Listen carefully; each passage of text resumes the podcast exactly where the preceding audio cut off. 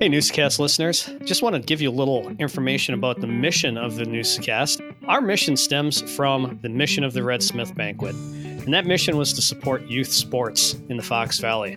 Over the 57 years of its existence, we've been honored to give out over a million dollars to various youth sports organizations throughout the Fox Valley. The Newsacast is looking to continue that mission and support youth sports as well. You can help us do that by donating to the Newsacast and the Red Smith Sports Banquet. On today's Newsacast, we talk lacrosse. We talk to Mikey Zadroga and Brendon Connolly, both former Marquette lacrosse players. Mikey, of course, we've talked to him before. He's the Lawrence lacrosse coach. They both started Construct Lacrosse, so we're going to learn about summer lacrosse. Tosh and I take an old look at new we, of course, have our throwback and we look at Mark Johnson, and it's the anniversary, right, of the Miracle on Ice. Pretty cool. Tosh and I talk about that a little bit. And we end the show like we always do with It's Forgotten and I'm Never Forgetting. So, what do you say? Let's get this show on the road. When I grew up, I played baseball and lacrosse, and my mom was like, I cannot watch you play baseball anymore. You don't do anything. Uh, one of the signs they built up for promo is if you hate standing in the outfield, come try lacrosse. And the other side of the sign said, if you hate watching your kids stand in the outfield, bring them to lacrosse. I think they went by the field like two or three days later, and the signs were ripped up and in the trash can.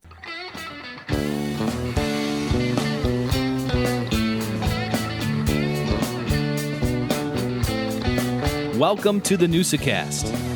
What is a Newsacast? It's where we bring local folk stories to life through conversation.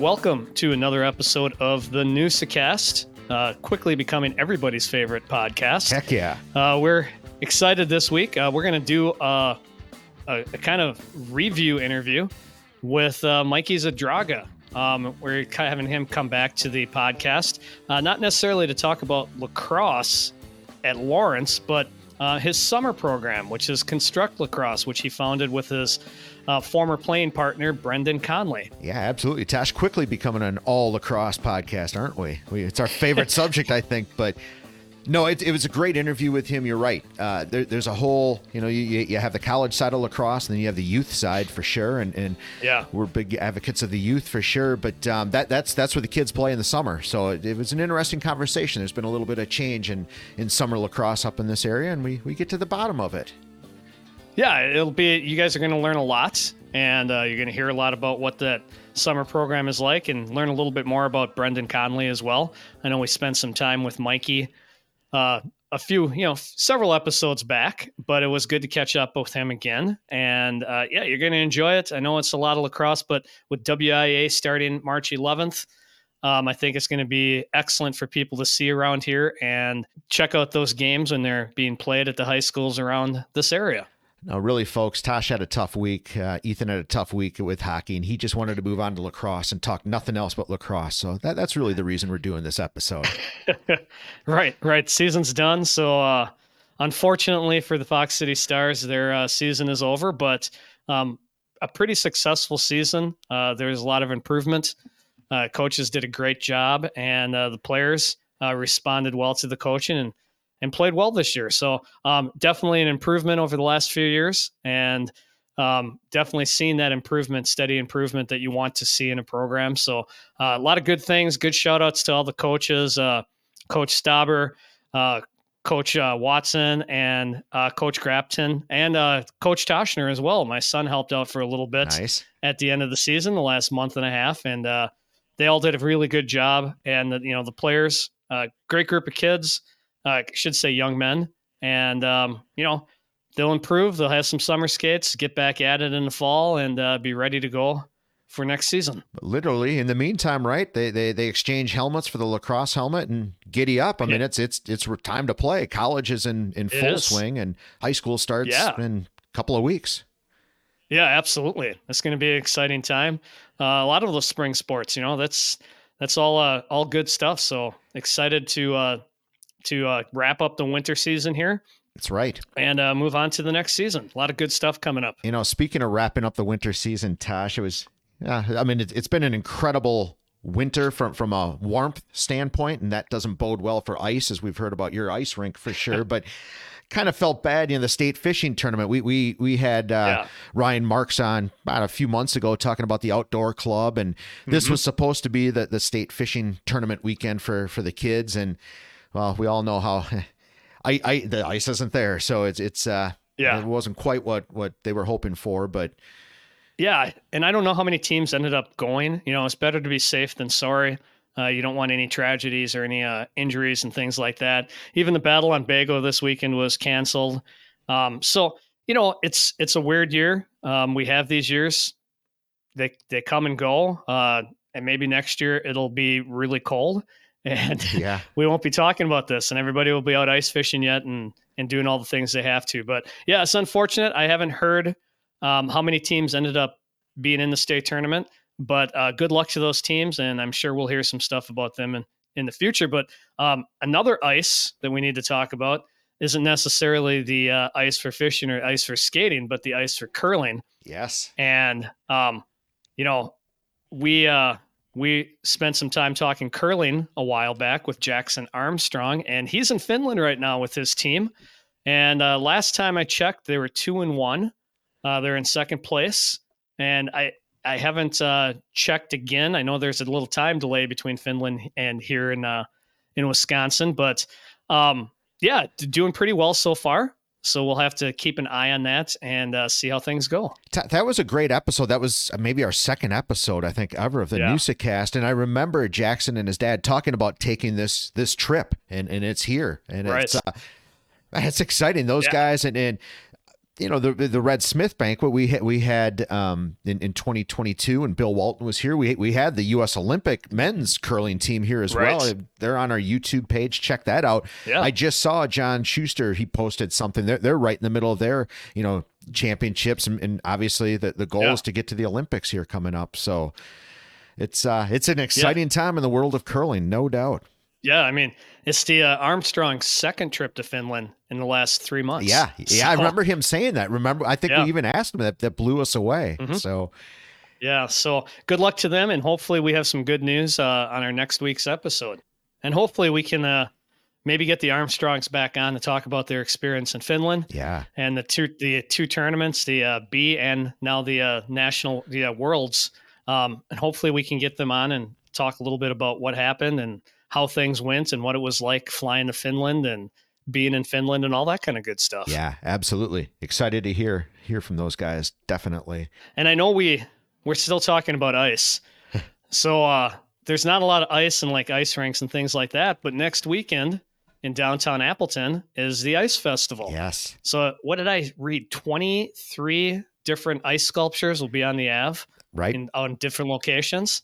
Um, that's a great time to get out, and you know if the weather is like it is, it's going to be beautiful out to walk around the Ave, check out some shops, maybe get some coffee at places like uh, you know coffee, uh, Copper Rock, whatever maybe? coffee shop you like, Hey. Copper Rock, Brewed Awakenings, wherever you want to go, and um, check out the ice sculptures. I kind of wish it was colder. I know it's supposed to get in the 40s, but I, hopefully next next weekend it's 25. How about right? And those ice guys, Yeah. that is just incredible. The talent people have. I don't even know how they do that. It's it's yeah, it's pretty absolutely incredible. you, you, you can't believe it. And it is a lot of fun. Remember, we had Jennifer um, Stephany on it last week or the week before talking downtown, and it's walkability. You're right, Tosh. Yeah. Grab a grab a coffee from from one of the shops and just walk the Ave. It's it's it's a good time, definitely. Yeah, and they they put a lot of work into those. Um, yeah, just imagine, you know, basically carving out 23 different sculptures and the teams that do that, uh, and it's it's excellent. They, I think the uh, the theme is is summer on ice. Okay, It's something like that. Yeah, I can't remember quite. I I just now it's escaping my mind. that's all right. but uh, yeah, they have a theme for it, and uh, it's yeah, it's great. I mean, support the local businesses. That's that's a huge thing. Get out some foot traffic and get out there and enjoy everything that College Avenue has to offer. Oh, absolutely. It's a great time to be an Appletonian. A lot of things to follow, a lot of things to do. What do you think, Tosh? You and I play a little old look at new? Sounds good. All right.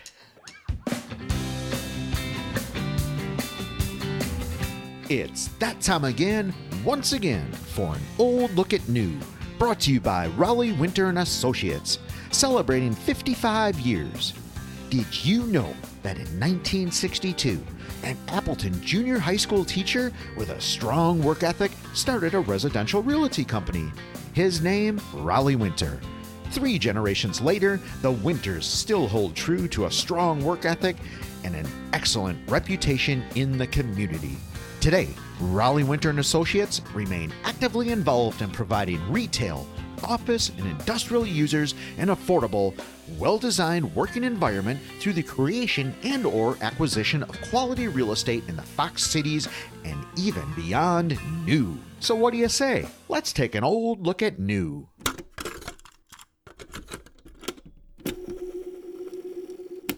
Hey, Newsacast listeners, uh, it is time to take that old look at new, where we take a little look at history in Northeast Wisconsin. Joel, what are you looking at for your old looking new this week? Well, Tosh, this one kind of came out of the blue, um, but it triggered a memory. So I'm gonna I'm gonna take the fine Newsacast folks back to my grade school days. These these don't exist anymore at elementary schools. It doesn't matter if public or private schools, but the good old fashioned marble pit. Do you remember that? Somebody posted in I think the Appleton Historical Society uh, Facebook page. They just picture picture of a marble and it just started triggering Frank. I went. I went to Franklin Elementary School. Huge marble pit. Um, you know, you play with steelies, little, littles, littles, biggies, super balls. You know, we, we were learning how to gamble in first grade, and and it was it was the world's greatest thing. And they don't do that anymore. It's non-existent in the school. Most you ask a kid what marbles are, they probably don't even know. But there was a time and a place when you went to elementary school, you played marbles every single day. Well, at least when it wasn't snowing. Okay. So, an old look at new as marbles, Tosh. I know it's a little bit weird. It probably could have even been i am never forgetting, but uh, yeah, I, Yeah. I wanted the fine folks to remember that back in the day, we played marbles and we learned how to gamble. All right, there you go. Yes. And that started all the problems that exist That's today. right. It's kids show, Tosh. Right? Kids show. Exactly. how about you, Tosh? What are you looking at? Well, it's a fitting old look at new. Um, we it does have Wisconsin ties, but you know, like we said, it doesn't always have to be totally northeast Wisconsin. Um, we're going to look back at uh, Wisconsin girls hockey coach Mark Johnson Yeah. and the uh, amazing Herb Brooks.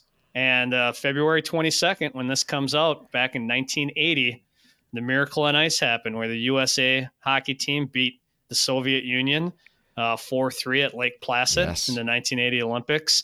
Um, a tremendous, probably one of the greatest upsets that uh, that happened in sports. Many people say because you know the Russians at the time were all pros. Do you believe in miracles, Tosh? Brooks. Yeah, do you believe in miracles, Al Michael? Right. Right. Right. Um, Herb Brooks took that team of college guys and turned them into a, a gold medal team, which is absolutely incredible. I remember watching that back in 1980 Yeah. on the three channel what the three channels that we got on Two- TV yeah, at that time. Two, five, and eleven, baby. Yep. It was fabulous. It was a good time. I mean, a tremendous Olympics. You know, when you look at Eric Heiden, Mhm. and uh, you know, there's a lot of Wisconsin ties to uh, those Olympics in 1980. Oh, a hundred hundred percent. Yeah, Tosh, that made me think. Remember, somebody have to get off their chair to turn the dial, change the channel. Yeah, remote. exactly. So, No remotes. Yeah, that- Rock paper scissors. yeah, no kidding. but yeah, that 1980 Olympics was so so good, right? Eric Heiden, but yeah, the miracle on ice, the call. I mean, it had to be Al Michaels' greatest call ever, and, and that's saying something for his Absolutely. career. But yeah, I remember watching that, and you know, in my family home with my dad and and uh, my brother, Right. and that that was that was big time, and that was exciting, so so good. That that's a good one, Tosh because yeah, I mean. It's a national event, but heck, everybody, northeastern Wisconsin, everybody was watching that. At, at- Everybody yeah, was. at- and it's turned into a great movie, too. yeah, no doubt, no doubt. Miracle. Yeah, excellent movie. We watched it at least twice during the hockey season. I don't So- blame you. Well, that was an old look at new. Yeah, that was. I That's like a good it. one, Joe. It was. It was. Well, thank you, folks, and thank you, Rollie Winter.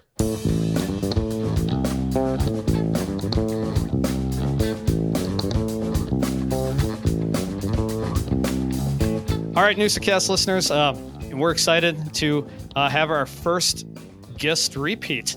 Uh, we have Coach Zadroga from Lawrence, And uh, we have his co-founder uh, of Construct Lacrosse, Brendon Connolly, as well. And we're just uh, we're going to catch up a little and learn a little about Brendon, and uh, then kind of talk about the Construct program here in town. So, welcome to uh, the Newsacast again, and for the first time. Thank you for having me. I'm excited to be on. Yeah, thank you again. It's good to be back. Yeah, we're you know that was it was a great interview the first time, so I know it's going to be fantastic again. Yeah, I got to ask: Are you adjusted? Are you adjusted to the yeah. Fox Cities now? You, you were just moved into Menasha last time we spoke. Uh, yeah, def- I mean, definitely. I have like my favorite spots. Um, you know, I have my consistent, consistent places that I go, and then there's only like probably two or three spots that I haven't tried. Like I know I need to get the Sal's Pizza. We just met. I just met someone from Lebanon, uh, like Lebanon, PA, and they were like Sal's Pizza is the closest thing to home. So, well, Brendon, um, you know, welcome to the Newsacast. I would love to get a little uh, background on you and just a little bit about your your story and how you got to where you are here. Yeah. Um, well, first off, thanks for having me on. Um, so it's kind of been uh, a long road to get to Wisconsin. Um, I grew up in Baltimore, Maryland, actually just north of Baltimore in Towson, Maryland, uh, right down the road from like Towson University, Loyola, Maryland, and Johns Hopkins. So kind of where I'm from and where I grew up, lacrosse was kind of the sport, which is very different from here. Like I grew up, and the first sport I ever remember playing, and the sport I've played my whole life was lacrosse. We're given plastic lacrosse sticks with plastic mesh, and they just threw a T-shirt on a Kelly Post T-shirt on you and ran around the field for five years.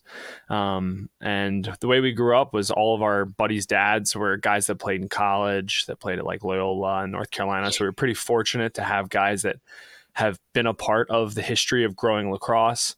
Um, like I had Steve Mitchell as one of my coaches growing up, and he ended up being actually considered one of the first true LSMs um, at North Carolina. And so I've learned from some really, really awesome guys. Um, played at St. Paul's, had an awesome experience there with Rick Piccato. Um, played probably some some of the highest level high school lacrosse, and really, really, really enjoyed it. Um, couldn't get away from it, and ended up coming out to Marquette. Um, J- Joe Amplo gave me a chance. I kind of I guess progressed a little bit later into my career.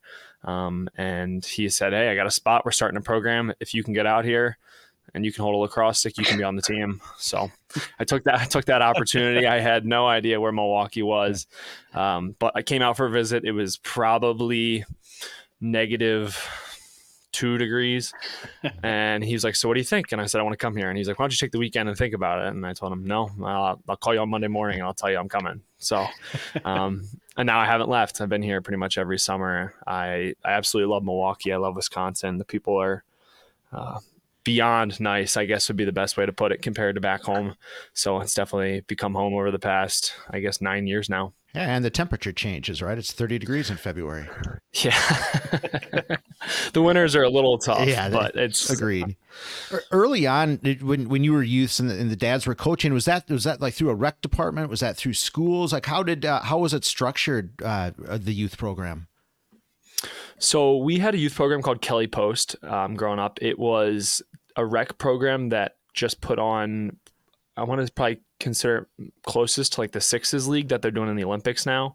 Um, there was a bunch of teams within that program, and you would all just play each other. So like every like a team would be the green team and the pink team and the yellow and the purple, and you would just show up at the local middle school and you would play all weekend, or you'd play a game on the weekend, and then you would go home. Um, but then as we grew up and we got older, those teams kind of splinter off into their own rec programs. They're not necessarily aligned with schools. Um, they're more just, I guess, teams that were made up by the towns that you lived in. Like I grew up playing for MLC or Maryland Lacrosse Club, um, and you played different than here. You played that all the way through eighth grade, um, and you'd have an, like an eighth grade championship where you'd play like a, a state ish championship in the Baltimore County area so it's a little bit different than it is here, where it's a little bit more. Um, schools are a lot more integrated to it and use a lot of high school resources, which is really nice. Um, but well, it's it's kind of why you, I mean you guys you know set up construct. I mean it, it answers. There, there's not a lot of opportunities when. I mean, it, it basically is going to be replacing Scotty. I mean, for anybody that's that's familiar up to this point, I mean, that's been quote the summer league, and and uh, you know that that's its own thing in in, in itself. But uh, I guess uh, I'm so interested in, in your careers, but it you know begs the question with construct. This is giving the kids that that opportunity to play lacrosse, and at least in, in our area, the school district doesn't offer it, other than high school. Yeah, and I know Mikey can kind of speak to that. I mean, I've been coaching, I've been running the West Bend youth program for the past going on three years now. Yeah. Um, and like I said, growing up, I was fortunate to have people that had played lacrosse at a high level as their coaches. And out here, it's more focused on growing the sport, um, trying to teach the people that maybe didn't grow up playing or kids bringing kids back that have graduated college because I think we're really starting to see a huge influx of that, where kids have gone off, played Division two, Division one, Division three lacrosse all over the country, and then they make the decision like, hey, I want to go back, and now when they come back, they're able to bring back all that wealth of knowledge, and it kind of is snowballing the talent level and the skill and the knowledge that is in the state um, to really grow and accelerate the sport. Yeah, that's really huge. I, you're absolutely right. I think it's taken like a generation or whatever, a decade of those kids to, because it really did start with just about nothing. And, and you're right. That that's really cool to hear. That that's that's very interesting, and I, I can see that. Do you guys ever see lacrosse like? Morphing into like the, the sixes like they're playing in the Olympics or the version of the PLL or something like that. Do you think that would ever come down to the college game, the high school game, or is just the traditional field game too good? I think I think there's going to be a mixture um, because, like for example, like I think the college game is probably like the best version of lacrosse right now, other than the two point arc. I think the two point. I, I personally think I think the two point arc is like the best thing ever uh, at the PLL, yeah. but I don't like the shot clock at the PLL. I don't like the face off rule. I think the field's too small. Um, the field should be that small maybe for like high school kids, but like I don't know if it should be that small for pro. Uh, but I think what they're doing is actually, I forget what state just did it, uh, but there's a state in the Midwest, I'm pretty sure it might be Michigan or something that just made the shot clock like for all high school lacrosse. Um, so back okay. home on the East Coast, like Brendan's league that he played in, and then the Inter-Ac, which is like Haverford and Malvern Prep, they play college rules in high school, so they already do like the shot clock and everything. But the public schools don't. Yeah, and I think that is going to come because in Canada, I mean, they play shot clock when kids are like fifth grade and above for box. So I think that's going to become a thing, but I don't know if you'll ever see. They yeah. have to have the shot clock. Yeah. They, they got that. There is nothing yeah. worse than a high school game without a it's shot It's like basketball too. You know, how many games have you seen on Twitter? Yeah. The kid holds the ball for five minutes, and it's a twenty-two to twenty game, right. and he just holds it. You know, like yeah. Yeah. So you'd like to see the two-point arc in, in college? That, that'd be cool. I would. I'd love to see it in college. I mean, in high school, honestly, too, the only thing that you run into is kids just wanting to shoot the two, like like Steph Curry. Every kid now just wants to shoot a three point shot. But it's right, like, yeah. I mean, you know, it, it makes, I don't know, it kind of makes the game that much harder for defensive coordinators because sometimes, especially at the college level, if it's not D1, for example, uh, you can just pack it in. And then, you know, you have no incentive to play people out. And then, you know, you could just get lucky with outside shots not going in or whatever, whatever right. it is. Uh, it just makes, I don't know, it makes it, that makes it more fun, I think is when they have to play and the, and and honor the shot clock or the two point arc. I would say. Yeah, no, that, that would be exciting. I would love to see that. Hopefully, keep our yeah. fingers crossed. Well, the, the face off, get ready for the face off. That's probably going to go away. Are they really? Yeah, they, they've oh, gone oh, really? standing neutral now for a couple years. But do you think that take it they, away? They want to take. They want to. So, what the, would it be? A quick they restart. They take the clamp away. So they don't want to necessarily take okay. like oh, it's, okay. it's going to turn into almost like a hockey face off. They just they don't want to clamp anymore. Yeah. Okay. Oh. Okay. Yeah. I, you mentioned earlier box that that that is one I. I know there's a league that, that, that plays in the winter for about six weeks up in Green Bay at high school, and, and it's okay. But uh, boy, I feel like that's an opportunity that more kids would play. I know there's not a lot of venues to, to play, but that's a great game, isn't it? Yeah, we we want to with construct. We you know we want to see if we can figure out a way to get box for like the middle school age group, so like fifth to eighth grade. But we also want to include the girls as well. Um, yeah, okay. because there's a really good group of girls that we coach right now, fifth and sixth grade wise, that are like super talented, like unbelievable, like out of out of out of this world. They're so good. Um, we want to coach them with box lacrosse, but the way they do it in Philly is they play girls and boys in the same league until they get to ninth grade. So they just play together. Okay. Um, and we, I mean, we have a, we've been talking about how we can get in touch with the place in, in Green Bay or something else and, and make it happen because that opportunity I don't think exists for the for the youth kids. But we're also going to teach them how to play it. We're not just going to say, "Hey, here's a ball, go go run around." We're going to like practice with them Right. as they're playing the games. Um, and and we want the girls involved too because there's not enough girls across in this area for the for the youth kids. Right. Yeah. Uh, no, you're ab- absolutely right. It, it it is growing a little bit, but you're right that that's there's that's ready to explode. Absolutely, and you can see it uh, on the summer. You, you know, the, the girls' side of the bracket sometimes is just as big as the mm-hmm. boys. Yeah. Yeah, I mean it's it's huge. It's also I don't know if Brennan agrees with this, but I think the girls game is more skilled. You know, if you watch high level, like if you watch high level girls like women's lacrosse, I think it's more skilled. The more the more you're involved with it, it's kind of fun. Um, so yeah, I'll take your yeah, I think for it's it. I think it's a little more skilled. I mean, Brennan will tell you too. We have these two girls right now that are in sixth grade that are absolutely they're they're by far like their skill is through the roof in sixth grade. You know, like they're yeah. And- And I have no doubt about that. It's all about the the stick skills for sure. But how about just a little bit of contact, maybe? You can you Just a can do little. you can do a little more if you watch if you watch it this year. I've become a new fan. If you watch it this year, you'll see in the box they can hit a little bit more. They can't extend, but they're gonna they're gonna be Okay. a little bit more Mhm. aggressive.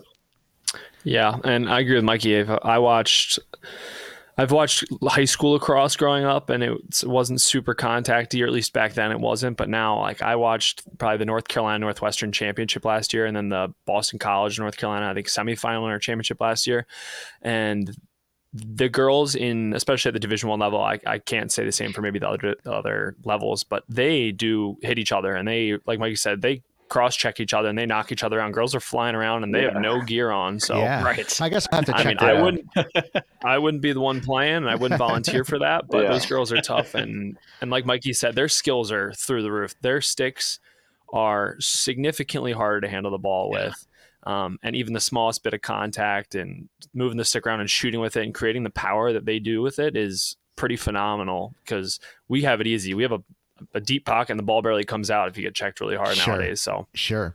So the idea then with construct is have the girls and boys side come up together and and Yeah. um, that that's where they play. Yeah, I mean, we we basically our biggest goal is like I know it could sound corny, but it's like construct, develop, excel. Like our biggest goal is is kind of to to piggyback off of our name. Like we want to teach the game at the highest level possible. Um, so with the girls, like we we want to provide certain opportunities where they can just continue to to get better. You know, like um, like I was talking to to Chris Green, right, and and he's been telling me how his Yeah. daughter and like her friends are waking up on Sundays and they're like running out of the house to get to our, our practice, which is awesome. Like that's That's that's, what we want to create. Um, and we we just want to provide both opportunities. Uh, you know, I know like it's easy to say, hey, we're just going to do boys lacrosse, but I think we can trust ourselves that hey, we can teach fundamentals for both sides. Um, and if we have the time and the capacity to do it, why not do it? Now we're not going to do like a girls club team, right? There be would, that would be way too much, and we wouldn't we wouldn't have enough time or resources to do that. But we can do skills training and clinics and and stuff like that, and and continue to give them opportunities. And same thing with box. Like if we're going to do box, we might as well add the girls because if you look at hockey around here, um, the girls play with the boys sometimes for hockey as well. So why not just you know give them the, the best experience? right, right. I guess um, maybe we can go back a little bit and just talk about how you guys came up with the idea and you know what were those conversations to to start construct. Yeah, so I know Mikey and I have kind of been involved since like I got out of coaching at Marquette. Mikey um, has kind of coached at a, at a couple different places since we both graduated, and we both kind of had this love for coaching. It's kind of something that a lot of student athletes go through is once they get out of the sport that they've played their entire life, it's kind of hard to figure out what maybe that next step might be. And for a lot, they kind of come to realization that it's still sticking to the sport in some way um, and passing down everything that they've learned and the opportunities that they've obviously been fortunate enough to participate in. Um, so we, we both kind of fell in love with coaching and we kind of always joked around like, Hey, if we end up back together, like if this happens, like we got to make something happen where, where we can really work together. um, and provide an awesome and exciting opportunity because we both have a huge passion for it. And I think that's kind of what shines through probably most some of the most of these families is that we get excited to get out there every day. Um, it's an opportunity, at least for me, to get away from my desk and my desk job to just spend some time with some kids, have a lot of fun, like compete, um, share that passion that we have and these kids just crave it. They, they love playing they love competing. They're always asking to be body checking and running up and down the field and it's something that is contagious and something that i know mikey and i really love. So it's it's just exciting to be able to kind of give back and and bring all these kids together and provide that opportunity for them. Where's like clinics and practices held? We we we mix right now. We go to Players Choice for most of our events. Um, and then this summer, we're going to really bounce around to a couple different spots. So we're going to do skill days on Wednesdays in like Green Bay and in West Bend.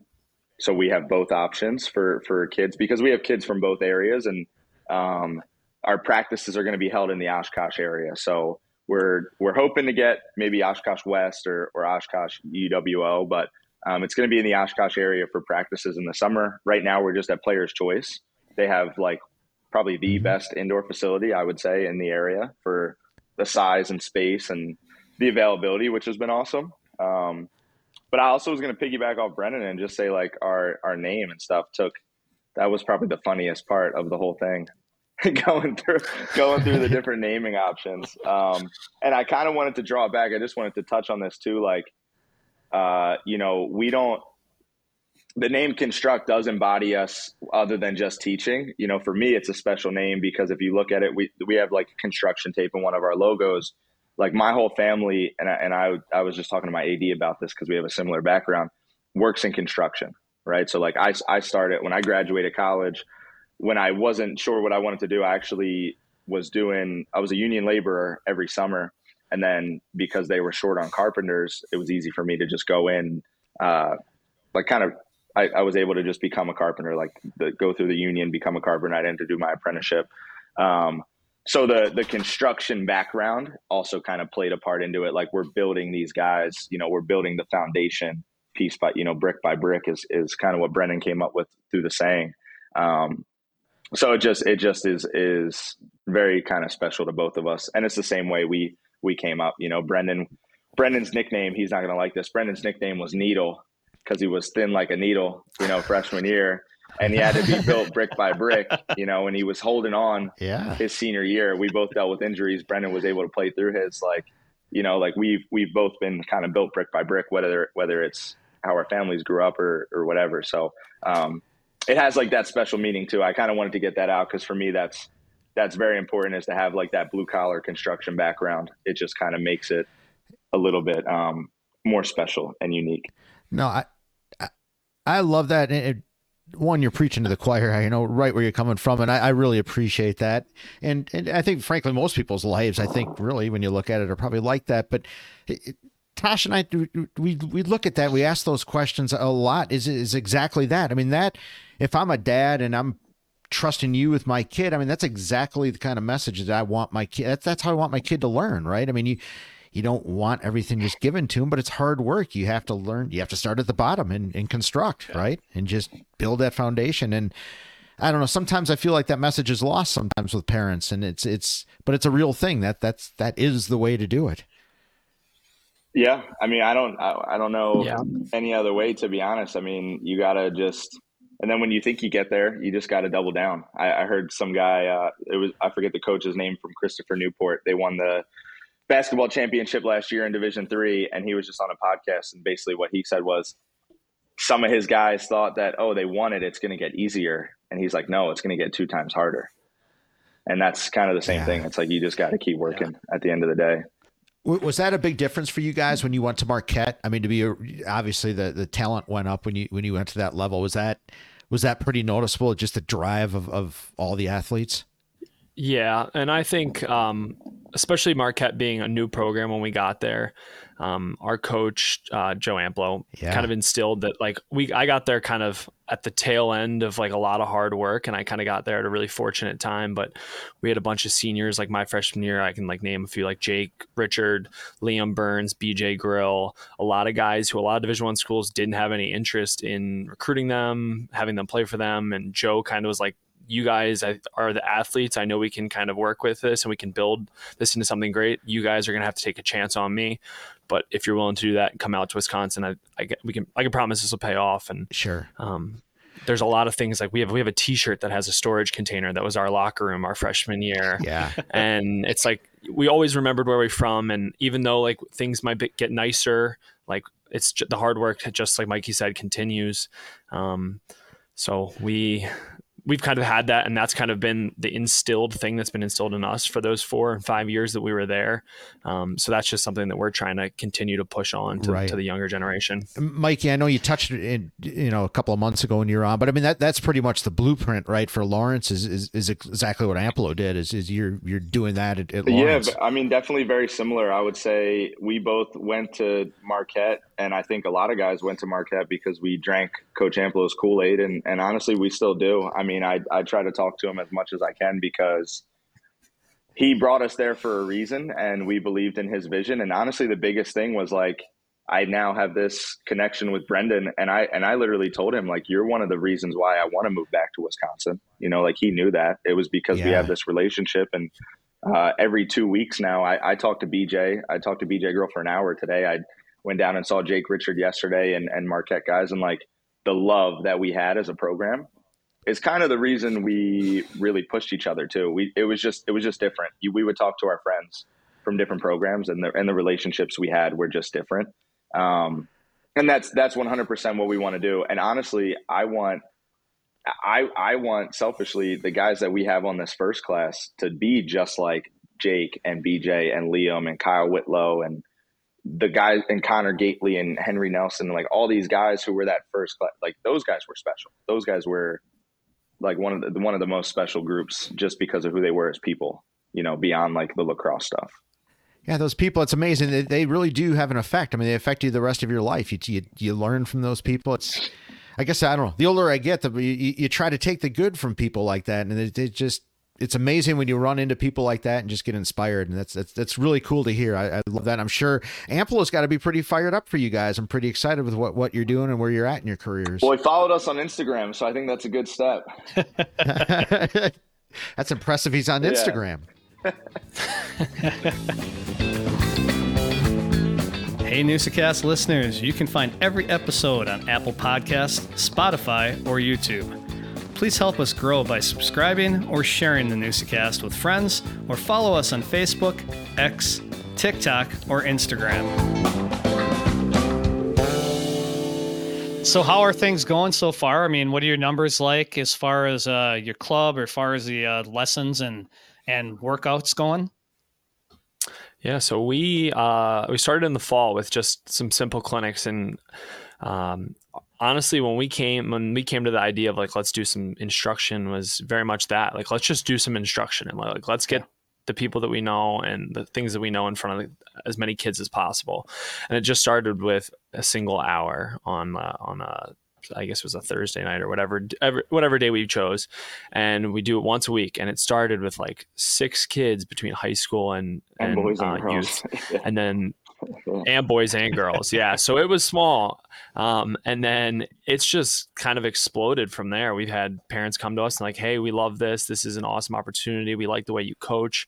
Um, and I'm not I'm not trying to like brag about the way we coach, but we're we're trying to be strict with these kids. We want to give them kind of some discipline, teach them the skills that they need to learn, um, and show them that like this can open a lot of doors, even at a young age. Like if you give this a good go and you you work really hard at this, like you have an opportunity to open some doors, whether it be academically or meet, making connections with people that you might have not known because of lacrosse. Um, it opens a lot of doors, and I know it's kind of um, that saying that everybody uses like athletics are just a vehicle to get you to places you might not have been able to get to but it truly is because without lacrosse i wouldn't be out here with mikey um, and i wouldn't have met some probably my best friends in the world so it's just an awesome opportunity and then now it's grown into a club where we have I think we might have had 130 kids try out between wow. six age levels. Um, and we have registration open right now planning for a couple i think five or six teams this summer so it's kind of grown into something that we didn't even expect um, but it's something we're really excited for because that just means we're one we're doing a good job and two that these kids want and want to continue to play and learn. That's encouraging and exciting to hear. That's, that's fantastic.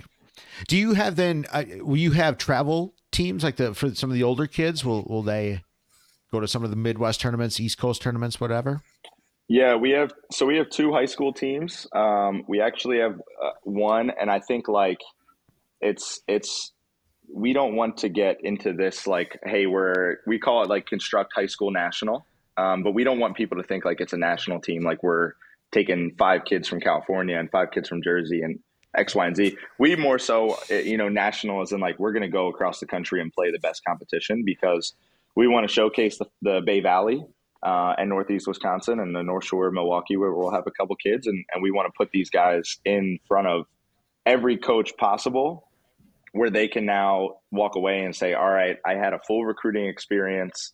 Um, I got to see what it was like. I got to play at a high level. Is this what I want or not?" So we'll have that team, and they'll go to Nashville, Tennessee. They'll go to uh, Indiana at, for an NXT event. They'll go to the best event in the summer called NLF, which is in Long Island, and then they'll finish in Chicago. And then we have a regional team. Pipe City? No, Chicago Showdown is what it's called. Yeah. Okay. And then we have a regional team who they're going to stay more local. The furthest they'll go is that NXT event, and they're also the younger team. Um, so our goal, honestly, yeah. is to get okay. to where high school is every grad year. But for right now, sure. the high school group is the smallest group, and the youth group is the largest group. Um, so yeah, we we have the travel teams there, and and we're kind of finishing them up this week, and then you know if if we need a couple more kids for the national team or for the regional team, then I know some kids are in hockey, some kids are in basketball. They missed it. We might you know say, hey, if you're interested, uh, you know, we'll get because I'm going to be at high school games. I'll get out to a high school game. I'll evaluate you, and then we'll we'll go from there. What so will they? Uh, what what's their training like then in season? Twice a week or something? You, you practices and then hit the road on the weekends. A few weekends. Yeah, so two summer? days a week so we'll start in the summer, the the week of the state championship week. That will be our first week of practice because not every guy will be playing high school still. Uh, we'll go Tuesday, Thursday right. from that week until the end of July, and then Wednesdays we'll have like a skills day where Tuesday, Thursday is sure. a team practice. Um, you know, we're gonna prepare, we're gonna we're gonna compete together. Wednesdays will be open to anyone, doesn't matter your club, and and we have like a no recruiting policy. Like we're not going to at the skill day recruit you to play for construct like if, if that's said right. by a coach it's going to be a conversation because it's skills available sure. to kids who just don't have lacrosse and want to get better uh, you know there could be kids from other clubs who live close by who on wednesdays they're open they want to come in and play with their friends and it'll be like offense right. defense fogos goalies you'll get some work in by yourself indie work like we do in college and then we'll come together and do like small group and small sided drills yeah, that's great. I mean, just that skill yeah. opportunity. I mean, that that's more than anything what we need up here is just to get these kids better at, at the stick skills. Yes, yes, we need a we need a lot of passing and catching. Yeah, yeah, we definitely do. and it's funny you can ask any of our college coaches even when we play at the division one level stick skills are what they preach they tell us we don't play enough wall ball yeah. we don't play yeah. pass enough and it's some it's something that never changes. And just like you said about a moving target, you think it's going to get easier. It never does. Like stick skills, they can always get better. There's always a different drill you can do. You can always play more wall ball. We had a buddy in college who could play wall ball with three lacrosse balls yeah. at once. Like things I didn't know were possible yeah. are apparently possible. Yeah. so yeah, there's somebody always better, it seems. But yeah, I mean, you're right. I mean, that's a great lesson. You can just always get better. You always have to practice, whatever. You have to, the fundamentals. So, um, I mean, we'll, make a plug here. Where uh, where can people get your information for Construct as well? I know you have a big social media presence, but uh, maybe give us a uh, the listener possibly a little information. Yeah. So um, right now our website is constructlax.com. That has um, that was kind of our initial website where we have all of our registration for everything, uh, skills for the next I think three to four weeks depending on the program, um, and then we'll be transitioning over to um, a construct lacrosse website here in the next couple of weeks. Okay. Um, that's where our registration is currently for our summer programs, and that's where the rest of our registration going forward will end up being because that's more of a um, a, sh- a, sharing app where where people can connect. You can put all the kids in rosters and teams. Parents can chat, players can chat, coaches can interact with the players. We can RSVP to stuff just so we can get a better understanding of who's where and when we got to be there. Yeah, so. and then Instagram is at Construct Lax. Facebook is Construct Lacrosse. Yep. Yeah. Yep, absolutely. And and like you said, we try and post everything that we can out there. It's um, an easy way to connect, and obviously it spreads pretty quickly through stuff like that. Um, everybody's on it nowadays, so we'd be foolish not to be marketing on it. Yeah, that's that's the truth, well, isn't guys, it? I mean, it's all about social media. You know, one thing it, it, got me to thinking. The first question, you know, we talked about you guys growing up and the opportunity to play, and you guys are giving the kids an opportunity to play. And Tosh and I don't really ever plug this, but it made me think. We we have a grant. It's called the Every Kid Plays grant. That the kids just like that are eligible. Where we help pay the cost of, of them to you know to play the sport to try the try the sport and i think the two would work hand in hand you know sometimes lacrosse i think sometimes gets the stigma that it's a, it's an expensive sport um, and that, that doesn't necessarily the case you can learn the sport relatively cheap and and um, you know this every kid plays grants a way to help with that and kind of what you guys are doing with the skills days and all that there's there's ways to learn the sport and you know cost doesn't necessarily have to be a barrier yeah and and we're looking into how to craft together some try lacrosse days um, as well. That is, that is definitely on our, our menu. I mean, we have, you know, we're in the process of trying to get some sticks for ourselves where like we can just show up and have 20 sticks and, and then play. We have, we have box nets so we can play speed lacrosse all day long and, and just get kids to try lacrosse. Okay. Um, and then actually with Lawrence next year, uh, we're going to be reaching out to some of the high or not high schools, some of the elementary and middle schools in like Oshkosh and areas that don't have it and and bring our guys down to do some stuff in the gym classes. So I know that is, that is definitely a goal to, awesome. to try to continue to bring sticks in hands, um, you know, and, and have that opportunity yeah. uh, because we don't want to get to a spot where there's this mindset of like, oh, it's just the elitist lacrosse stuff. Like we don't we don't want that at all. Like, you know. Yeah, I, I totally agree.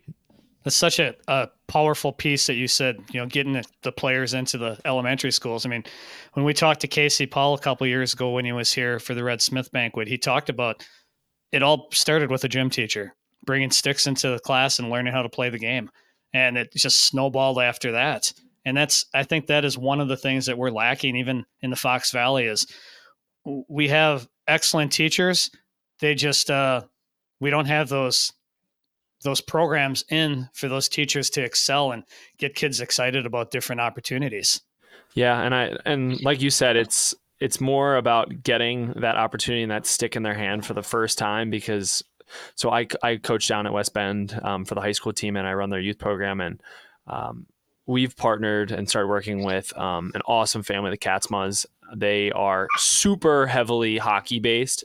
Um, and the transition between hockey and box is so similar, and lacrosse is so similar. The hand eye coordination is the same. Sorry about that. I, I have a eight week old puppy oh, that's running around po- down below me. Our podcast ends with a dog howl. Yeah, it's my dog. um, but yeah, hockey is just the biggest crossover and like these kids get mm-hmm. the stick in their hand one time. That's all it really takes. Like absolutely. we just get them out there for one hour and and they absolutely love it and their parents love it because for me when i grew up i played baseball and lacrosse and my mom was like i cannot watch you play baseball anymore. You don't do anything. And i and i and i couldn't um, play baseball anymore because i couldn't stand uh, hanging out in the outfield the whole time. Heck yeah. Best recruiting so we, uh, best recruiting. Take exactly. the baseball players right Bring them over to yeah, lacrosse. I got, I got quite yeah. a story for you. Uh, before I got to West Bend, uh, there was a couple families uh, that ran the program. Uh, the Staniks are one of them. Big lacrosse family have been one of the biggest keys to success in the Washington County area, and they're uh, one of the signs they built up for promo is if you hate standing in the outfield, come try lacrosse. Yeah. And they put these signs up around the baseball fields in Washington County. And the other side of the sign said, if you hate watching your kids stand in the outfield, bring them to lacrosse. And I think Brilliant. they went by the field like two or three days later, and the signs were ripped up and in the trash can. Uh, but but awesome. everybody got a good laugh out of it, and, and they've really gotten it to grow a lot. So I was a baseball Oh. player growing up, and I'll, I'll be honest, if I could have had a stick in my hand with lacrosse and just watching my my youngest son play, absolutely would have probably quit playing baseball and picked up the sport because my youngest son said the same thing. He's like, Dad, his I'm just, baseball's kind of boring. I'm like, yeah, it takes a special person to do it. And then he picked up lacrosse, and he's like, this is the best sport. He goes, this is more physical than football when I play. This is more physical than hockey. He goes, this is a great sport, and he's he's fallen in love. And all it took was, you know, the first time he he picked up a stick, really, he was playing in a game. So it's cool. It's a great sport. I mean, everybody should give it a try. Yeah, absolutely. And like and like you said, the thing that can be a little bit of a deterrent is is the gear and how expensive it can be. Very similar to ice hockey. The gear can be expensive, but nowadays there's so many opportunities. Like there's some lacrosse stores I know down here in Milwaukee, and I think up in the Fox Valley area that you can rent equipment for a hundred bucks for the whole season, Yeah. um, and- Nice. and, they'll outfit you head to toe. Um, and they just, and that just gives kids the opportunity opportunity to play, give it a try, and not have to sink a couple thousand or a hundred bucks Right. into into the gear that it takes to play. Um, so there's a lot of avenues and web and websites like Sideline Swap, um, where Yeah. you can get used gear, very similar to eBay, but you can get really quality gear from the Division One programs that your kids always look up to. You can find kids selling their gear Yep. on there, and then you can also find just really really cheap used gear for your kids to, to play with. I mean, there's really no excuse not to try lacrosse. I mean, It's it's super doable, and, and you fall in love with it. Uh, Tosh mentioned earlier you- we had Casey Powell at, at, at the Red Smith banquet a couple of years ago. Have do you like his speed lacrosse? That's that's a pretty cool game he he has developed. Yeah, I'm I'm a big fan. I think uh, it's also similar to. So I don't know if Brendon did this. Uh, I never we never did this in my area. It wasn't a big lacrosse area, but three by that like Jamie Monroe talks about all the time. It's just like it's speed lacrosse, but it's like half court. It's like if you played half court basketball. So it's the same thing. It's just uh, Yeah, three on three, and then one guy hops in the net, uh, or like trash can lacrosse, very similar to. Um, you just you just take a trash can and now you protect it and try to score. I love it. I think the be- the best thing with it, and that's that's why I do like the sixes as well, is because sixes in certain areas can just get kids more accessibility because you don't need as many. Um, same thing with speed. You don't need anything but a ball. Like you don't even need a real ball. You just need a tennis ball and a stick. Um, and sometimes you could even use the plastic stick, you know, that Brendon was talking about. So I just think anything that gets more sticks in hands at a younger age is going to be more likely for kids to like have equipment. Um, and hopefully WIAA gets to a point where the school does provide equipment. Like that'd be really cool uh, if it can get to that, because then more Yeah. kids definitely can play. can you imagine the Banta Bowl or, or uh, just the Lawrence facility having a having a speed lacrosse tournament or a sixes tournament? Just pack the place, just youth fundraisers. Construct. I, I, I can I envision something. I, I it's big. It's big. They used to have years ago in Neenah. It was a huge event. They had it was called street ball. It was three on three basketball, but they'd they'd close down Yeah. like like a couple of city blocks and play basketball. I always told I think I told Roger Hornberger this. It'd be so awesome to close College Avenue and had play speed lacrosse down College Avenue one you know Saturday or whatever, and just build an event around it and just mega awareness. Chris Chris Green and I were actually we had lunch today, and he was telling me about that same thing. Yeah, yeah. or maybe it was Chris. We might have talked about that. Yeah, for sure. It might have been Chris, Chris, is so yeah. uh, yeah. Chris and I are good buds. yeah, he I was like him. right out here they played three on three basketball, and I was like, that's that's pretty yeah, cool. yeah. Chris knows what I'm talking about. I that that's I don't know. I think yeah. it would be. I be mean, huge. what I want to do this summer is basically see when the tennis courts are open on the river, and bring the bring the box net Yeah. there, and just like put a post up and say, hey, three by, bring a team of three, let's go, and do like a pickup three by. Um, you know, when we have time during the summer. So like during the summer days, if it's super nice. So that's that's something that I've already I've already told some kids about in the area. Uh, you know, bring your team and you know we'll run the court. yeah. Yeah. Oh, that'd be awesome. That's a great. vet- Those courts are so cool, tucked in there on the river. That yeah, that's they're uh, gorgeous. low key. That's an epic Yeah. spot. Yeah. So, um, we kind of talked about the summer. You talked about your traveling. Um, so what what looks like, uh, Brendon? Are, you still coaching at the high school at West Bend uh, for the spring here? Yep. So I'm coaching the varsity team. I'm the head coach Yeah. over there, and like I said, I run the youth program. So I kind of work hand in hand, kind of developing the young guys, and then also getting to coach the high school guys. And fortunate uh, would be an understatement. Um, one of one of our buddies, Kyle Whitlow, uh, he was a senior my freshman year. He lives not even five minutes down the road from West Bend, um, so he he's helping me out. And then like I like I said, we got two or three other guys, three other guys actually that were a part of the program the past couple years have moved back to the area and they're going to come help out. One of them, Mikey, coached at Canisius. Um, so I'm bringing a whole staff together of kids that have played at a high level, kids that have been a part of the program, and guys that have been transplants, I guess. Okay. Um, and just I love it. It's it's different than club because I get more of a commitment from the kids. We get to spend more time together. Um, I get I get to coach them a little bit harder, um, and we get to do stuff that might not just be lacrosse involved. We can um, we can do a little bit of weight training. We can do speed training. We can we do a lot of film, and we really get to dive pretty deep into like the inc- intricacies of lacrosse. Okay. And it's a lot of fun because that connection just dives deeper and i see those kids all summer long whatever club team they play for i see them on the circuit because we all go end up going to the same tournament. So i get to see them all summer i get to see these kids develop um, and it's real blast just to be honestly part of their journey because i know how awesome it was to have great coaches in high school um, but to have these kids and have someone that they can ask a question and it, it might just be me being a little bit younger it's easier to, to have those conversations because i Yeah. was in their shoes no, no more than eight years ago um, it's really fun to be able to connect with those guys and really try and help them find their paths. Like we have kids that go on to play at really high levels, and then we have kids that go into the trades and then are like, "Hey, I want to come back and coach right away." And I'm like, Nice. "I'd be happy to have you back." So So how we'll just we'll just ask for a prediction here. What are you guys looking like this year? We'll, we'll, be pretty good this year. Um, last year we graduated. The past two years we've graduated a ton of seniors, and that Okay. was uh, pretty much attributed to a lot of hard work from a lot of families that had been a part of the program in the past, and they've they've all had their their youth kids. Their oldest kids and youngest kids just graduate, um, so we'll be definitely on a little bit on the younger side.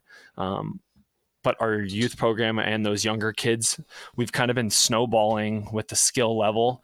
Um, these kids have now had a stick in their hand for a lot longer, so I think it's it's a momentum thing right now. We'll be building off of. We've had two pretty good seasons. Um, we we won a conference my first year, and then we got second last year to USM. So we're looking to compete against Homestead in the conference this year. There's obviously some realignment that changes some Yeah. things up. Um, but a lot of those rivalries, like the ones that we have with USM and and Homestead and all those schools, it's it's going to be really exciting to get back out there. And I mean, it's a little over a month away. I I truly can't wait. Randy Cohen always makes sure you have the best officials, right? yeah, Randy, Randy and I are good buddies. Yeah. Sometimes I'll give him a hard time, and I'll have to give him a call if I didn't appreciate one of the calls his refs, and the, the, his refs made my game, and he'll go, Brennan, don't worry, I already heard from the ref, and I go, I know, I know. but yeah, he's he's awesome. He's uh, one to just kind of shout him out. He's one of the biggest um, proponents to building the sport and growing the sport. It's while we think getting sticks in these kids' hands is hard, getting refs to ref these games is so hard, and that's probably the biggest challenge in my eyes with with growing the sport in Wisconsin. One because there's not that many people that played, so that not that many people are interested in refing or understand the game at that level, and two parents can be tou- tough coaches can be tough kids can be tough.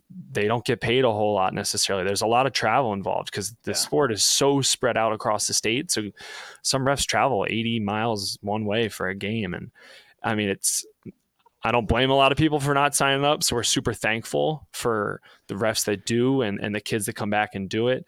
Um, but randy's got a tough job one that i definitely don't envy but but he crushes it. I there's never been a game where we haven't seen enough refs at the games or the refs don't know what they're talking about. They're awesome. He's they're really well trained. They do an awesome job and um, they make the sport honestly pretty fun to coach. I appreciate you saying that as a uh, well, newly former official. I mean, it's everything you said is true. And Randy does work because I mean, I've known Randy for years. He's he's been a mentor of mine for for sure, and um, great guy. Grows the game. But you're absolutely right, Josh. I'm not going to get on my soapbox because we do talk officiating quite a bit throughout this podcast. Um, but you're right. I mean, we just that is the area. I mean, there's just not enough officials. Nobody. I, I feel terrible stepping away because I know there aren't enough officials, but you know, I put my time in. Other you just other people have to step up and officiate, and you, it's an, a rush. I, I try to get this across to, especially some of the high school kids that that maybe don't go on to coach or play.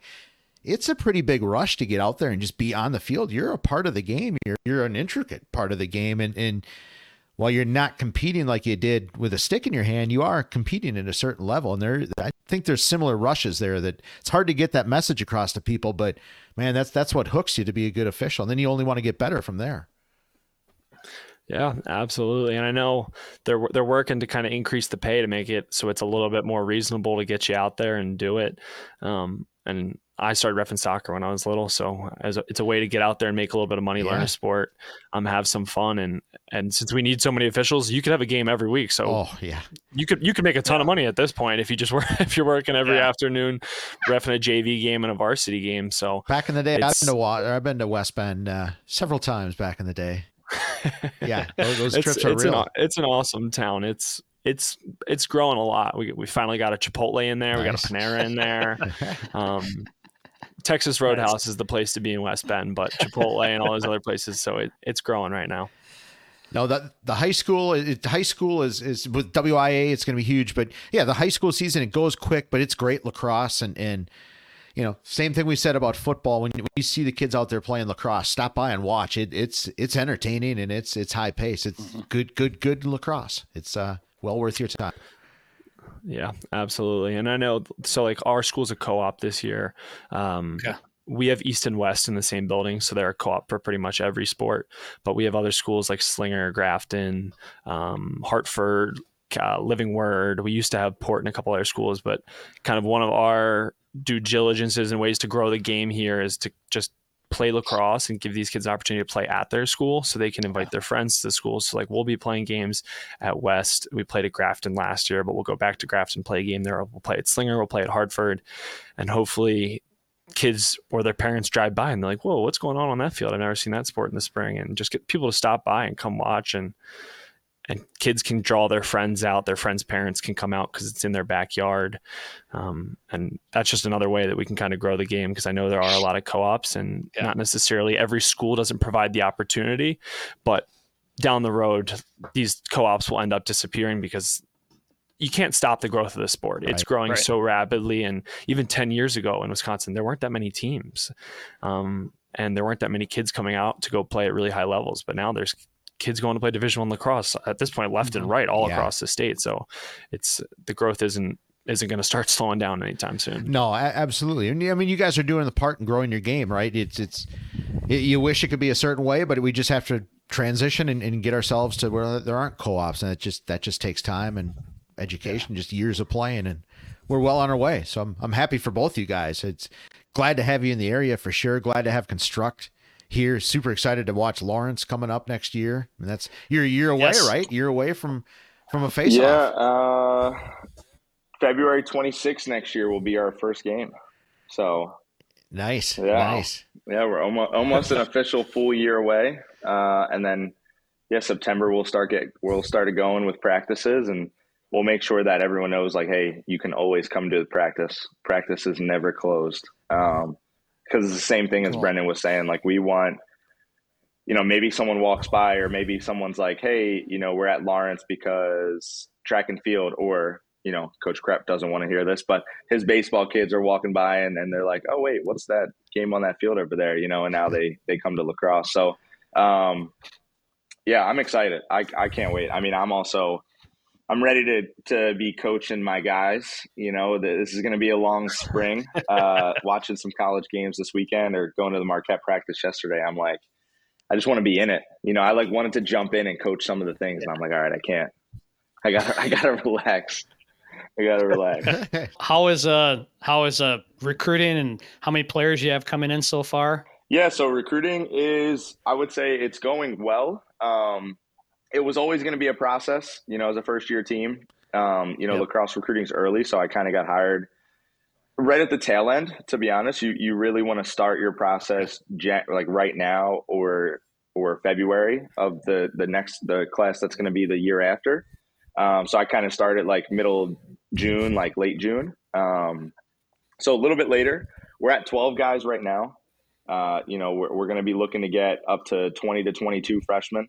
Um, and then, you know, the goal is to have 20 to 22 freshmen, four to six, you know, or I'd say, I would say four plus transfers because we need some older guys.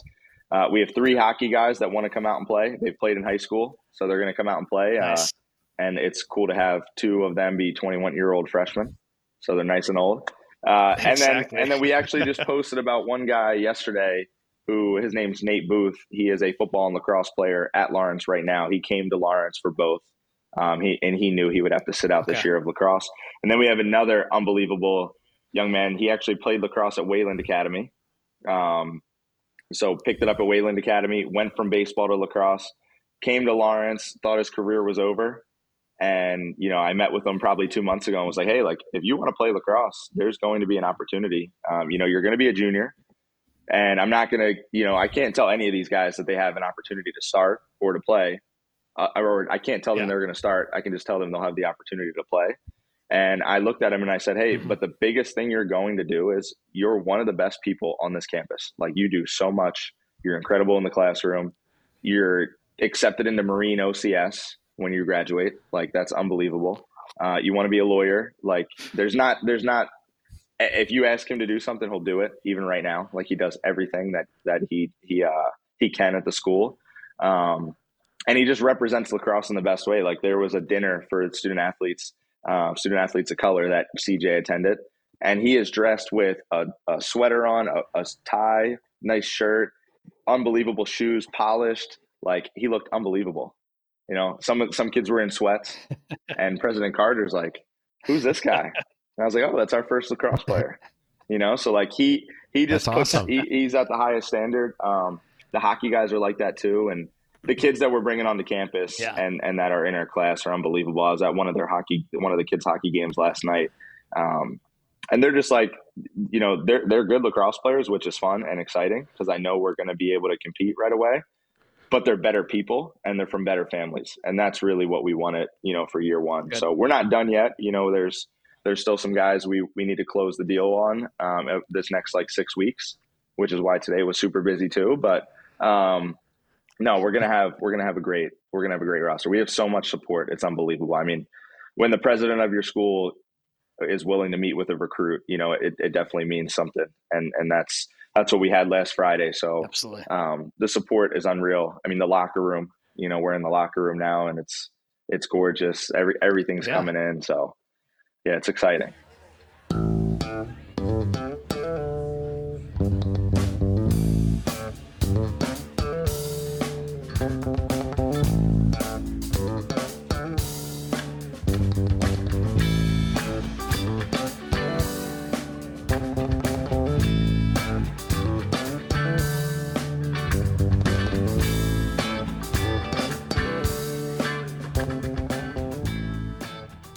Do you what, what conference? Do you know what conference you're going to be playing in yet? I do. Uh, not allowed to share it yet, so I, I have to hold Okay, that close okay. to the close to the heart here. Um, No yeah, problem. but All it's a, it's a really good conference. It's competitive. Um, it's exciting. So I'm I'm definitely pumped about our choice. And then I know out of conference wise, we still have the freedom to play a decent amount of games. We we have the ability to go on a spring break trip.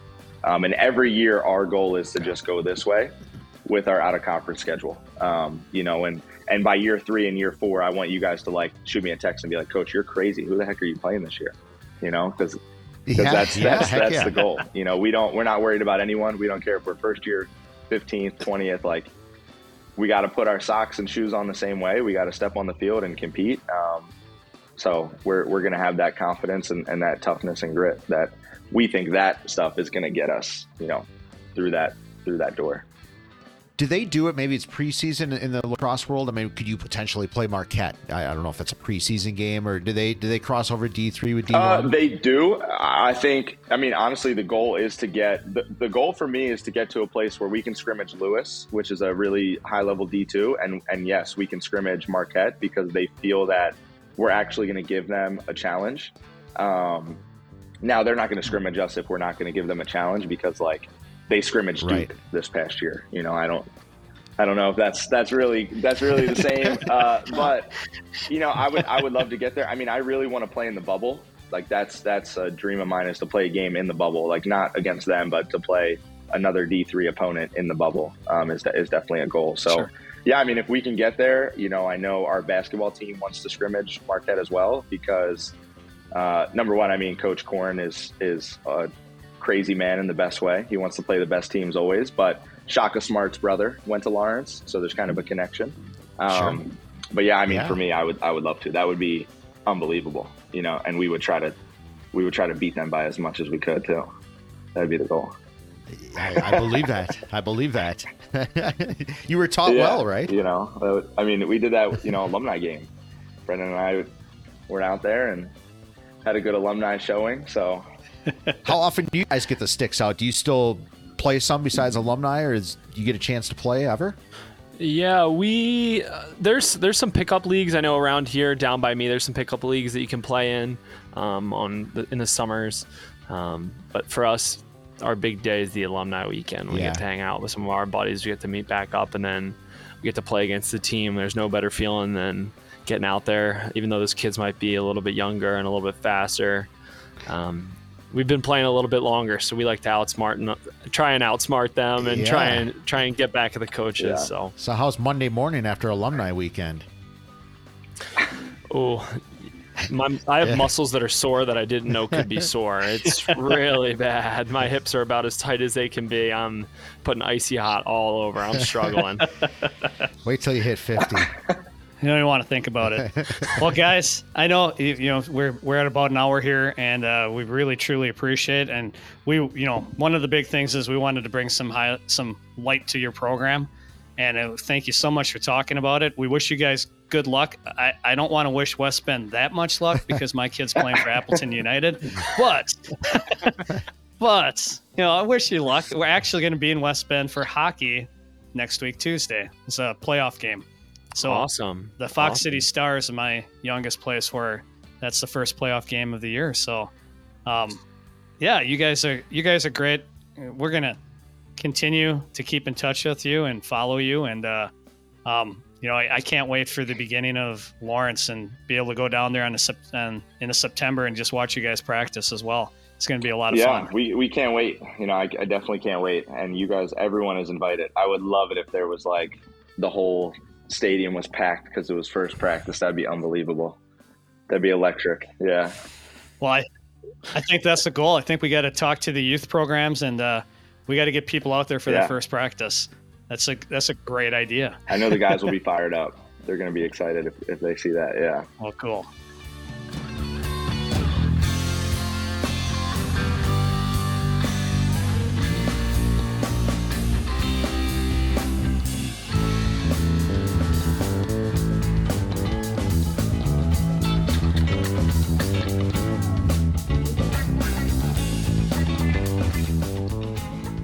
Right, Newsacast listeners, we are going to give you the second opportunity to hear our very first throwback this week, and that is the one and only Mark Johnson. And this is obviously pretty important because Mark Johnson was a member of the 1980 Miracle on Ice, and February 22nd was the date in 1980 that they beat the Soviets Yes. and he he is many considered many people believe was probably had the best olympics out of every player on that team.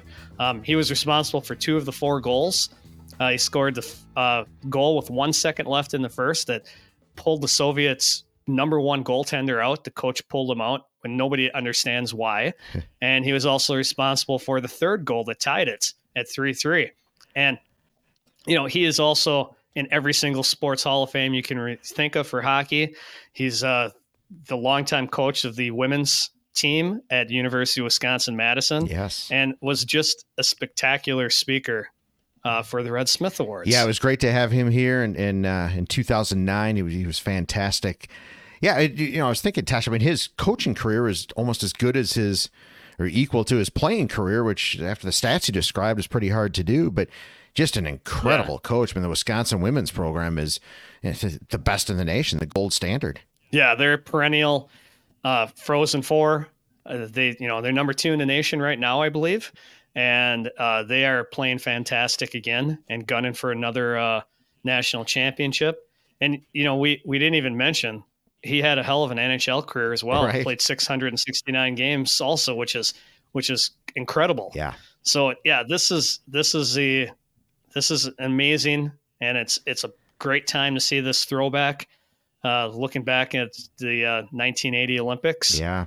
So yeah, this this is one you should enjoy.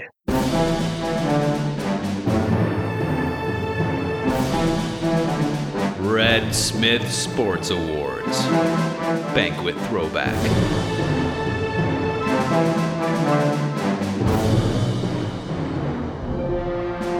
Red Smith Award, of course, goes to someone who has made some unique contributions to sport in Wisconsin and also epitomizes the great values that Red Smith exhibited. Let's give a Red Smith welcome. You'd have to look long and hard to find anyone in the state of Wisconsin who has, has achieved as much success as Mark Johnson has achieved. And as a freshman for the Badgers, Mark was named the WCHA Rookie of the Year. Mark Johnson still holds the record for goals scored in a season and goals scored in a career. Mark went on to the United States gold medal winning team, the Miracle on Ice. Mark played 11 seasons in the National Hockey League. He played professionally three more seasons overseas before returning to Wisconsin, his home. Would eventually be named assistant coach for the men's hockey team under Jeff Sauer. And after six seasons as an assistant coach for the men's team, Mark was named head coach of the women's hockey program in 2002. And during that time, he's built the premier women's hockey program in the country with back to back championships in 2006 and 2007. Everything Mark touches turns to gold. Mark has been inducted into the UW Hall of Fame, the State of Wisconsin Sports Hall of Fame, the U.S. Hockey Hall of Fame. He's been named a Silver Anniversary Award winner by the NCAA and the Vince Lombardi Award of Excellence. I'm sure any of you who know Mark Johnson will agree on this. You won't find a nicer person. You won't find anyone more humble. You won't find anyone more dedicated to his family, to his players and staff. It gives me great pleasure to introduce to you one of the greatest athletes in the history of the state of Wisconsin. Please welcome our good friend, Mark Johnson.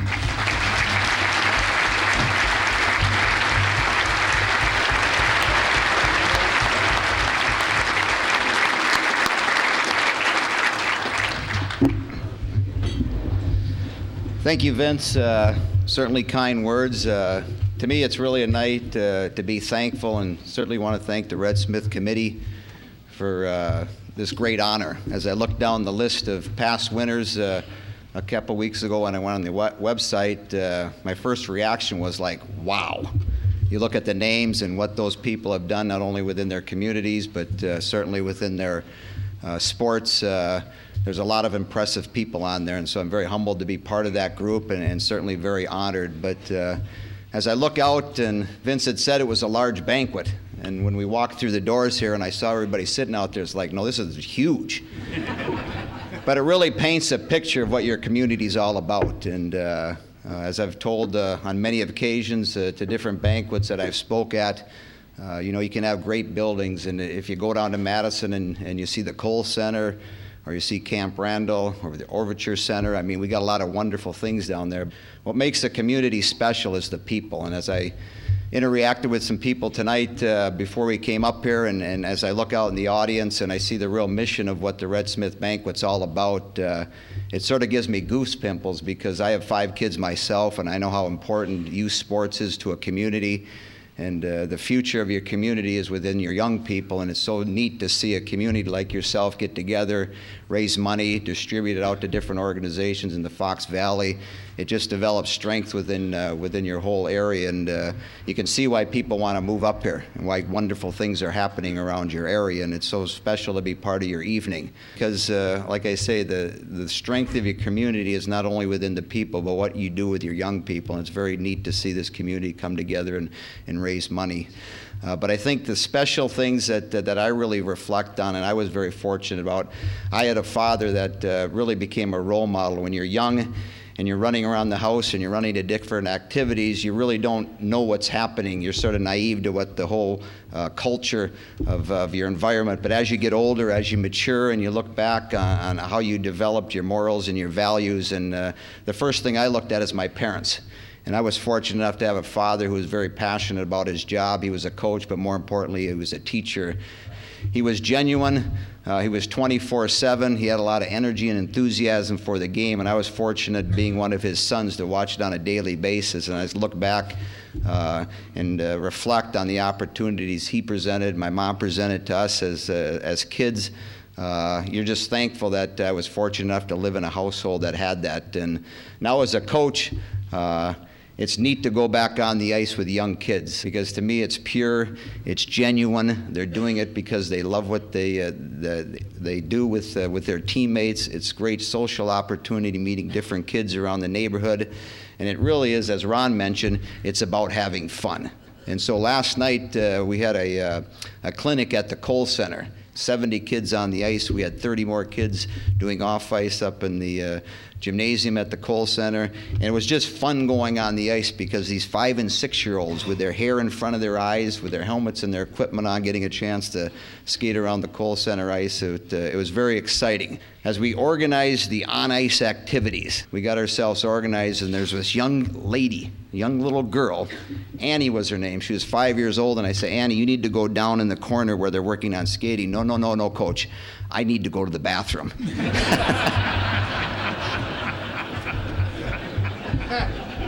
And what do you do? You just smile and say, okay, let's get you going here. And so, but that's the fun part about coaching, especially at the young level. So I compliment everybody here tonight on uh, strengthening your community, giving kids uh, that are at the young age an opportunity to experience sports uh, in all different areas and the opportunity to, to learn what uh, sports teaches us. And those are life lessons and you're really uh, implementing things in them that they'll carry with them uh, the rest of their lives. If you happen to be coaching at the youth level, you can have a huge, huge impact on those players that you're working with, and uh, you certainly want to be a role model to them because uh, the little things you do uh, they're watching you and they're watching you very closely. So make sure you do the right things if you're getting an opportunity to work with the youth. But again, I just want to thank everybody for letting me be part of your night and certainly very honored to receive this award.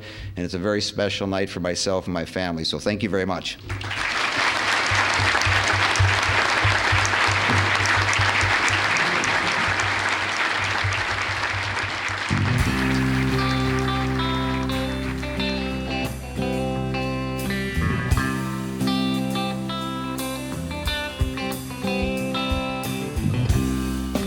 Right, Tosh.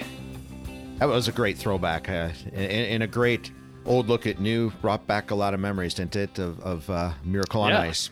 But it can only mean one thing, Tosh, after the throwback. It means it's forgotten, and I'm never forgetting. So, Tosh, what are you forgetting?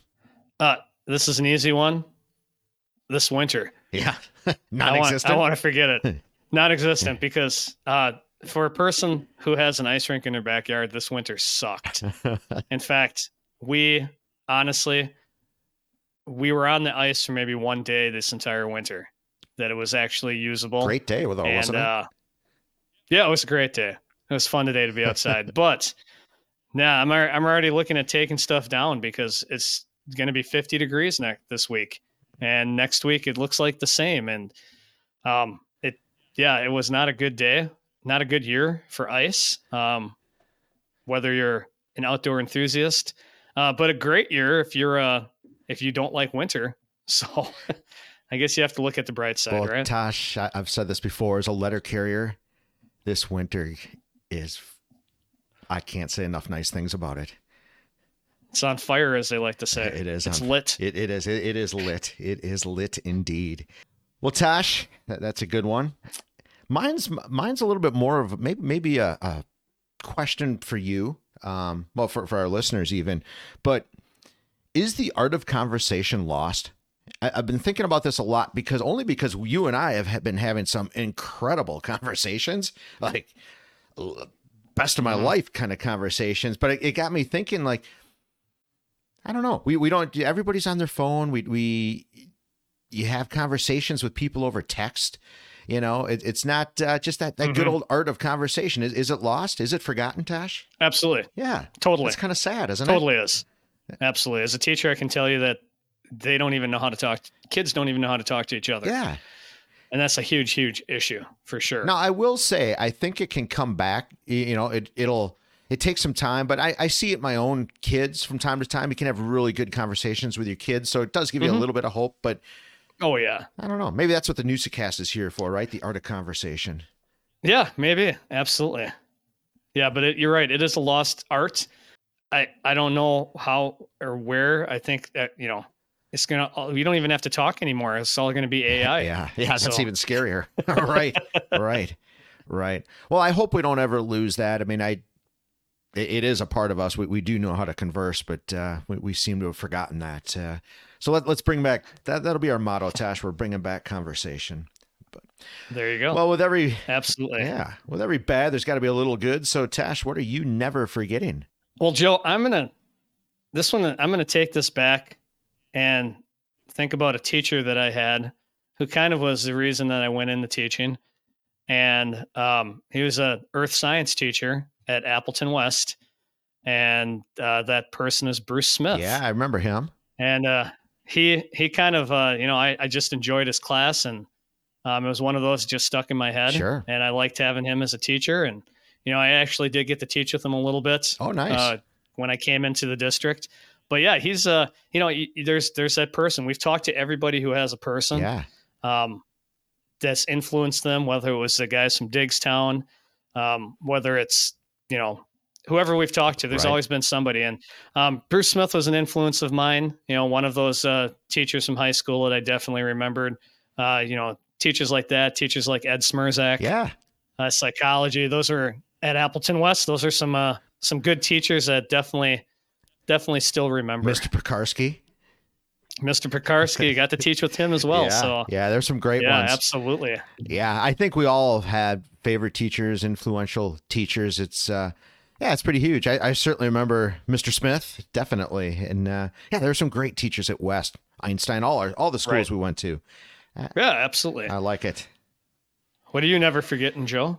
Well, Tosh, I'm I'm never forgetting podcast accountability because I'm held to it every single day by I think our most loyal listener. I, I've I've talked about him periodically, but I, I work with Steve at the at the post office. He's a longtime letter carrier, and Steve doesn't listen to podcasts. Well, well, he listens to one podcast. He listens to the Newsacast. It's the only podcast he listens to. He knows how it gets downloaded to his phone. He's listened to what all 33, 34 episodes, and I love the fact that Steve he he gives me honest feedback. He critiques what we talk about. He holds me accountable for uh, some of the facts I spew on an old look at new or forgetting and forgotten. So I like that, Tosh. The the podcast accountability and in particular, thank you, Steve. I'm I'm never forgetting.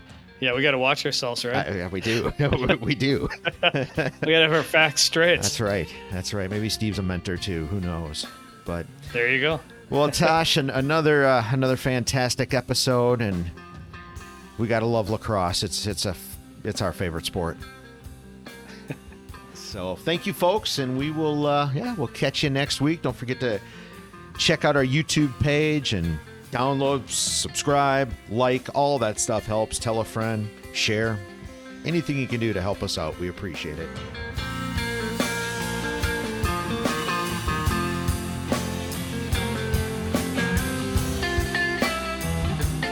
Thank you for listening to another great episode of the Newsacast. We'd really appreciate it if you hit up our social pages, subscribe, like, follow, and don't be afraid to engage. Head over to our YouTube channel to get exclusive content like the full interviews and speeches from the past Red Smith banquets.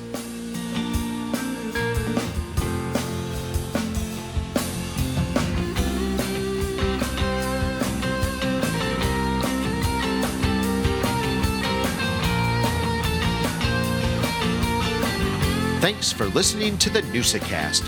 We really appreciate your support. If you haven't subscribed yet, please do so and tell a friend. A huge thank you to Diggstown for all the music in today's episode. Catch a gig or find them on Spotify.